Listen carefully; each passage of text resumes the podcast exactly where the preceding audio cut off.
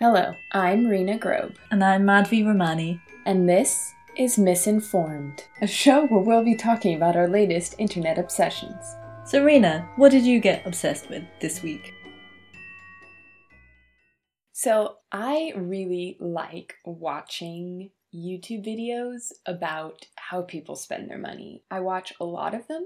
In particular, I really like the CNBC one called Making It, where they have people just, you know, talk you through their daily expenses, their income, everything. There's a lot of similar ones. There's Refinery 29 and Man Repeller's Money Diaries. Glamour has one. They're all anonymous, but the CNBC one isn't anonymous. They show the people's faces, they tell you their names. And they've been doing this very interesting thing where the ones that they've due to release very recently, they've gone back and had the people self tape and sort of talk about how the coronavirus has affected their lives, their spending, their jobs. Yeah, it's a really timely topic because the US jobless figure has just hit a record high, bringing the total to over 16 million. The International Labour Organization has predicted that world job losses could reach up to 25 million. So, finances on everyone's minds. Absolutely. I think particularly for freelancers. I mean, we know a lot of freelancers, and I think a lot of them have been incredibly fortunate because Germany has, if you can prove that you're losing clients, a lot of people have just gotten 5k deposited in their bank accounts, which thank God for a lot of freelancers in this time. That's such a big deal. But in general, I'm very uncomfortable talking about money, and I tend to get very squeamish when it comes to income. I had a job interview where they asked you to specify your salary expectations. And I was in the second round of the interview with the co founder of the company. And the very first thing she said to me was that I asked for too little money. I think you're not the only person who's squeamish about money. I mean, the fact that most of these money diaries online are anonymous just signals the fact that people are not comfortable talking about it in a transparent way. Time magazine had an article where they said that 40% of couples don't discuss money before they get married, even though it's one of the biggest stress factors in relationships. So at this point, I think it's sort of easier to talk openly about your sex life than it is to talk about how much money you earn and invest and all of that. Prior to this conversation that I had with this woman, no one had ever given me any sort of measuring stick for how much I should be earning. And even then, like, she didn't tell me specific figure, but she was like, You have worked this many years, you know, you have this degree, you ask for too little money. So asking for too little money is something that I do consistently. And since you pointed me to all these money diaries, I've been getting into them as a kind of strange form of voyeurism and information that you normally don't get. And on Man Repeller, one of the money diaries is by a Brooklyn carpenter. And he says, I work 70 hours a week on average. I chronically say yes to jobs, but also constantly undervalue my labor because I think of my skill set as a hobby rather than a profession. Now, I mean, I think carpenter is really like solid craftsman skill and essential. But as a writer, I also constantly undervalue my work for a few reasons. Yeah, one of them is a lot of people look at it as a hobby or not very important and all that kind of stuff, and that filters through. Another thing is, of course, the myth of the starving artist or the starving writer, which is really damaging, but we take it on because as soon as we decide to pursue a career or an education in the arts and live a life as an artist or writer, we are consciously saying, well, money is not our primary goal. Because if money is the primary thing you're interested in making, you're going to go into business or finance or sales or marketing or advertising. The sole purpose of those jobs is to make money, and then, you know, financial success is one of your main things. Whereas as a writer or an artist, your goal is to communicate or to make things, to collaborate. So then money really falls low onto like what you're asking and we I think we don't value that skill enough. Hmm. I think like carpenters, we need artists and writers. When I was in grad school, I did a master's in theater. We had to do a semester where we did a placement where you went and you worked in an organization for free. We were working full time positions in different aspects of the theater industry, but for free. And my brother, who studied computer science, had to do something similar. He was paid a full salary. I worked more than 40 hour weeks, didn't get paid for anything. We all in the arts start working for free. I've worked for free, written for free, for exposure. I mean, it's ridiculous. In Girls, Lena Dunham is working for a publishing company as an intern for free because it's publishing and then we get paid less. I know a lot of people who are in the arts and all of us say, oh, you know, we don't like marketing, we don't like finances because it's part of the definition of our identity. And it's Mhm. really damaging. And I don't agree with it. It's just an identity that we've kind of taken on as part of a myth of being creative. It's not helpful. It's not useful. And I wish I could change it. But I'm also terrified and stressed out by money. Same here. We also, during my master's program, we looked at some job advertisement for some entry level jobs that you could get after graduating. And one of them was for 11K, full time position. And in the job advertisement, I can't remember exactly what it said, but it said something along the lines of money isn't a fact to you. You do it because you love it. And there was even the sense of, oh, I'd be paid for this. But even then, like, I'm not really doing it for the money, am I not, right? Yeah, because the thing is, once you start thinking and talking about money, it somehow devalues your passion. I mean, that's the perception, the purity of your intention. purity of intention because I think that we view money as sort of something that's at the same time it's embarrassing to talk about or uncomfortable and it's also disgusting. We're artists, we should be thinking on a higher level than that. But Lynn Steger Strong published a really interesting article in The Guardian, and it's titled A Dirty Secret You Can Only Be a Writer If You Can Afford It. And this is what nobody talks about. In order to create art or to write a book, to sustain any long term creative work, you need time and you need space. And you need necessarily to be in a privileged position to afford that. So the reason I could become a writer, I quit my job, is because I had a partner who had a full-time job to support you basically. Otherwise, I would never have been able to get to get going as a writer. And obviously, it also depends on what kind of writer you are. Kafka had a full-time job and then wrote on the side, but I need a lot of space and time. I can't do two full-time jobs. Thinking is a privilege of the rich, isn't it? You need to have the time to be able to just sit and think. Yeah, and there are always these calls every now and then say like, where are the working class writers? They're working. They're, they're working. There's no such thing. You can't. they don't have time. Apart from Bukowski, Yeah, but e- even then, it's while I was working and I was mm. trying to do other projects on the side, whether it's applying to school or other things, it took so much energy to even do these little things that you just, if you work full time, you don't want to do it. You don't want to sit there Yeah. and dedicate time and hours. You want to turn your brain off. You want to sleep. You want to eat. a lot of studies and a lot of articles have shown that writers do live below the minimum wage and on the poverty line. Mary Rasenberger, executive director of the Authors Guild, says, well, in the 20th century, a good literary writer could earn a middle class living just writing. But now, most writers need to supplement their income with speaking engagements or teaching or just hustling. Nowadays, it's the gig economy. So we're doing a bunch of other things apart from just writing. According to an article that Philip Pullman wrote for The Guardian, a 2016 European Commission report said that writers have an annual income of just £12,500.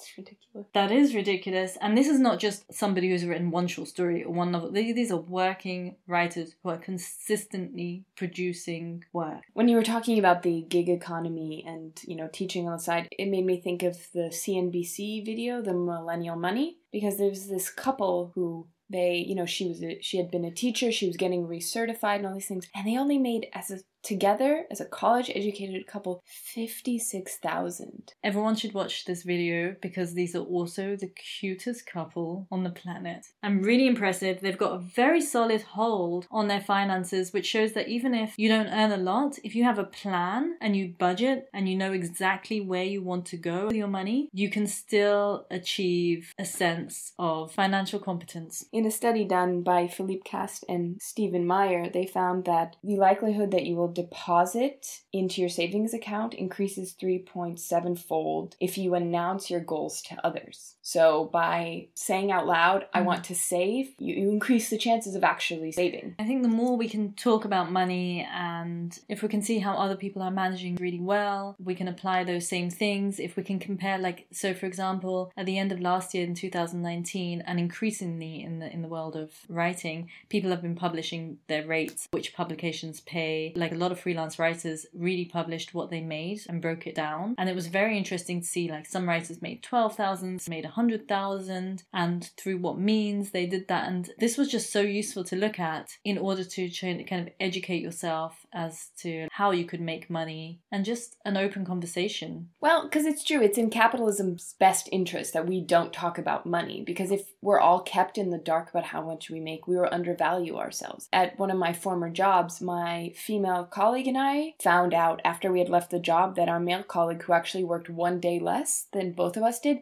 made more money. And we had never talked about it. So if the two of us had together put pressure on our employer to pay us more, we would have had such leverage, but we never talked about it. And about women and money as well. Women tend to just ask for lower salaries because also it's not just artists, all women across all sectors undervalue themselves and their work. And this is again to do with confidence and valuing yourself.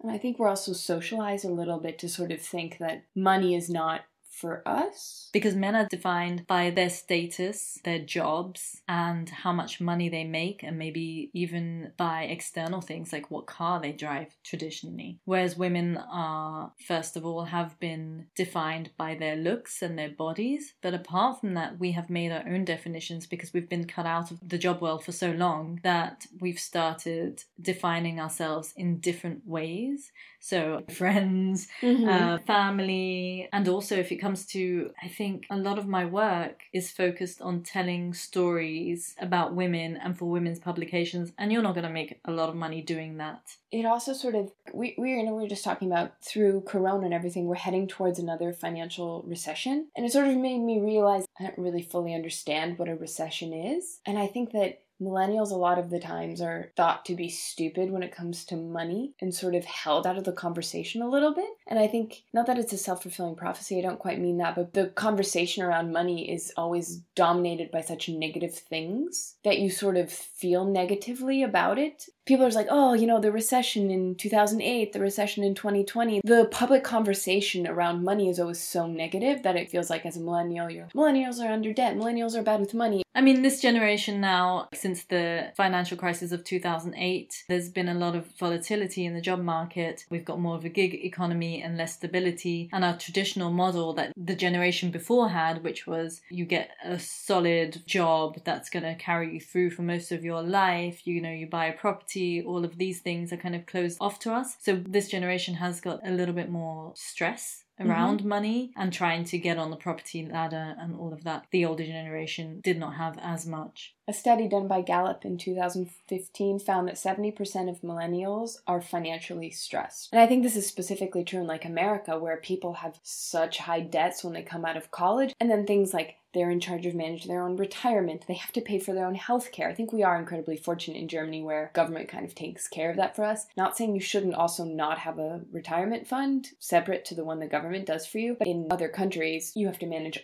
all of this. And nobody teaches you about this stuff in school. This is the problem. Why do we not have financial literacy in school so that they can teach you what a recession is, how the economy works, all of this kind of stuff. And the argument has been made that it's in the bank's best interest and the financial sector's best interest to make it a little bit opaque and complicated so that they can continue selling you products or credit cards and, and making you spend in ways that isn't in your best interest but makes the bank profit. Yeah. You know, I learned how to do quadratic formula, but nobody taught me how to do taxes quadratic formula, not relevant in my life. Taxes, forever I'm gonna have to do my taxes. Did you have something like home economics? Did you learn how to cook in yes. school? So you learn you learn those skills, right? But you don't learn money? I mean, part of the reason that we're so stressed about it is yes, a lack of financial literacy which we should have been taught. But another reason that I don't like talking about money is that I feel like I would be judged on how much I earn, how much I save, how well I manage my money. And this really came through in some of the money diaries. You can see on Man Repeller, the comments section is kind of harsh. One woman wrote her diary two years ago, and then she got a lot of negative comments about the fact that she spent too much while she was a finance student. Actually, funny enough, she was a finance student, but she didn't know how to manage her personal finances. But now she's a law student, she's still studying, and she did her money diary again. And because of the money diary before, she totally changed her spending habits and became way more frugal with it. And she still got negative comments. One commentator says, Girl, don't let anyone tell you how to spend your money. Women have had their finances and careers controlled by others for too long. And yeah, like it's a kind of judgment. It's a bit like unconscious bias when we look at fat people, we think, well, they must be lazy and stupid. And it's the Mhm. same as if you look at somebody who's like really not managing their money, you judge them. Also, not just managing your money, also earning little. If if someone is making minimum wage or not earning a lot of money, it must be because they're not working hard enough or they're stupid. Exactly. In the glamour video where a woman is earning 110k per year and she gives a breakdown of what, what she spent it on. In the comment section of the YouTube video, one person has said, How is she my age and I make 26k?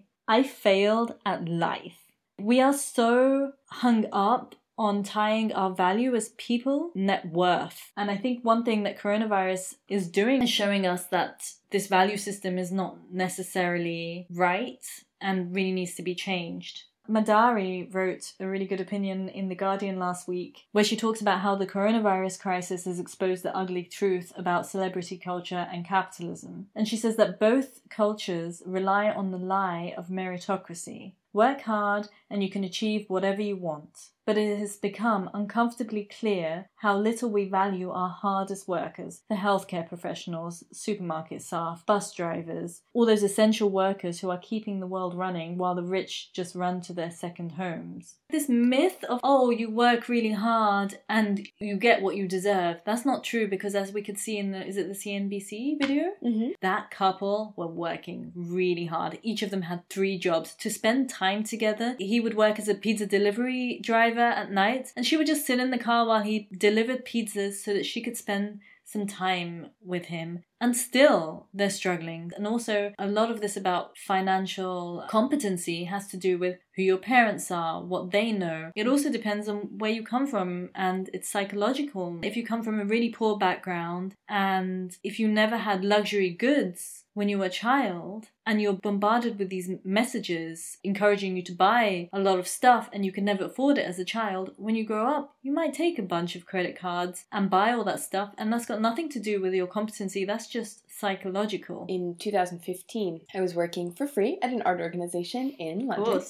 During my studies. I really loved it actually, but we were doing a, ironically, a performance art piece about inequality in society. And one of the young men who participated in it had been arrested and put into jail for the, uh, the riots in London. And he was saying about how it felt like a trap because he was born into bad socioeconomic circumstances, but then everywhere you look, you know, you're told you've got to have these shoes, you've got to do this, you've got to do that. So he took the only means that society provided him with to get the things that society was always telling him he had to have, and then was punished for that. Not saying I advocate for stealing or for smashing windows, but it's sort of, yeah, it's in capitalism's best interest that we keep buying things, and it's also in capitalism's best interest that we don't talk about how much we're earning.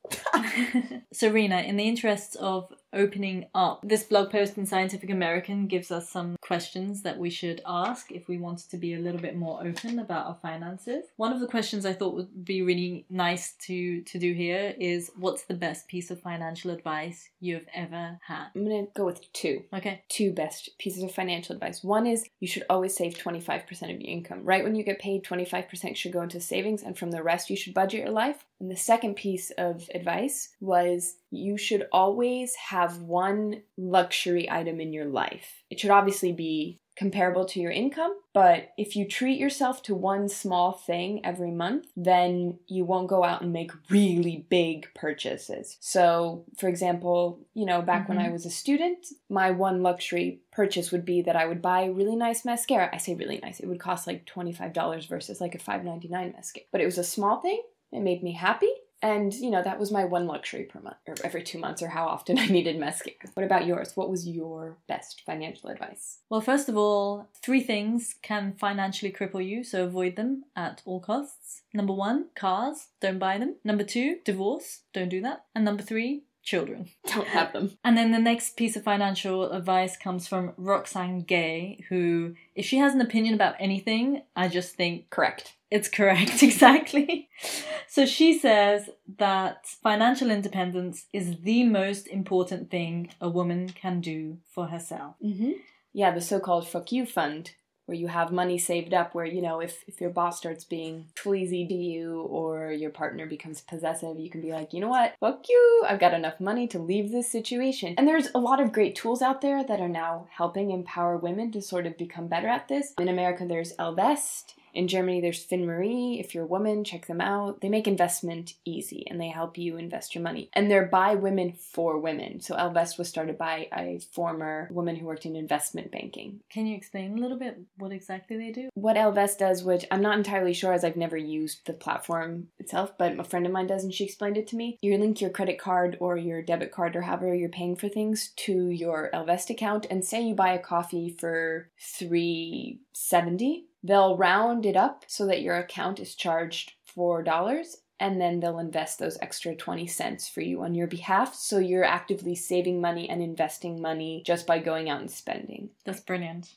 I think there's a lot of platforms out there that sort of do the rounding up things, and it's getting easier. There's websites like or apps like Mint, which also like give you a breakdown. You know, you link your debit card, and then they give you a breakdown of how much money you're spending on specific things, so you can keep better track of your finances. I think it's getting easier. Um, on one of those videos that we saw, a really smart woman who earns 200k. Oh, yeah, she's, she's young, cool. she's an IT professional, and she said, if it can't be measured, it can't be managed. And that's the thing about money. You just shouldn't ignore it. We should talk about it more Mhm. openly. We should be more honest with ourselves about how we are spending it, Mm-hmm. what our attitude is towards it, to be, to be really transparent with ourselves and the lies we tell ourselves about it, which might be, oh, I'm an artist, I can't do marketing, or I'm not interested in that kind of stuff. And then also, as you said, to get a real good balance between saving and being financially responsible and also enjoying money and not feeling guilty about it. And to quote Roxane Gay again, she says at the end of this article, we'll link to in our show notes, my overall philosophy about money is that you can't take it with you.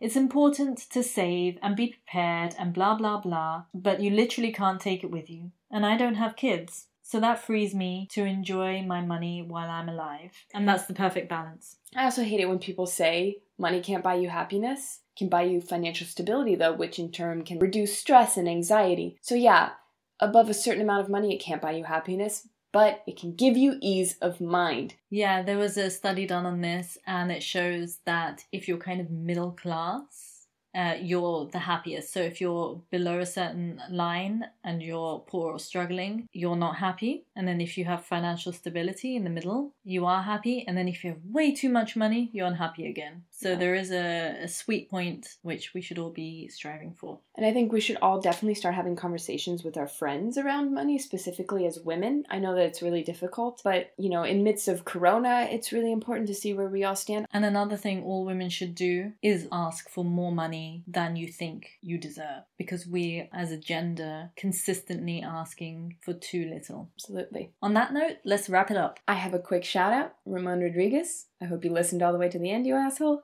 If you like this podcast, please subscribe and share it with your friends. And if you like, you can share your internet obsession with us. Tweet us. I am at Madhvi Ramani. And I'm at Rena underscore Grobe underscore. You will find links to our Instagrams and Twitters in the show notes, as well as all of the articles or studies we have referenced. Until next time, thank you for listening. Goodbye.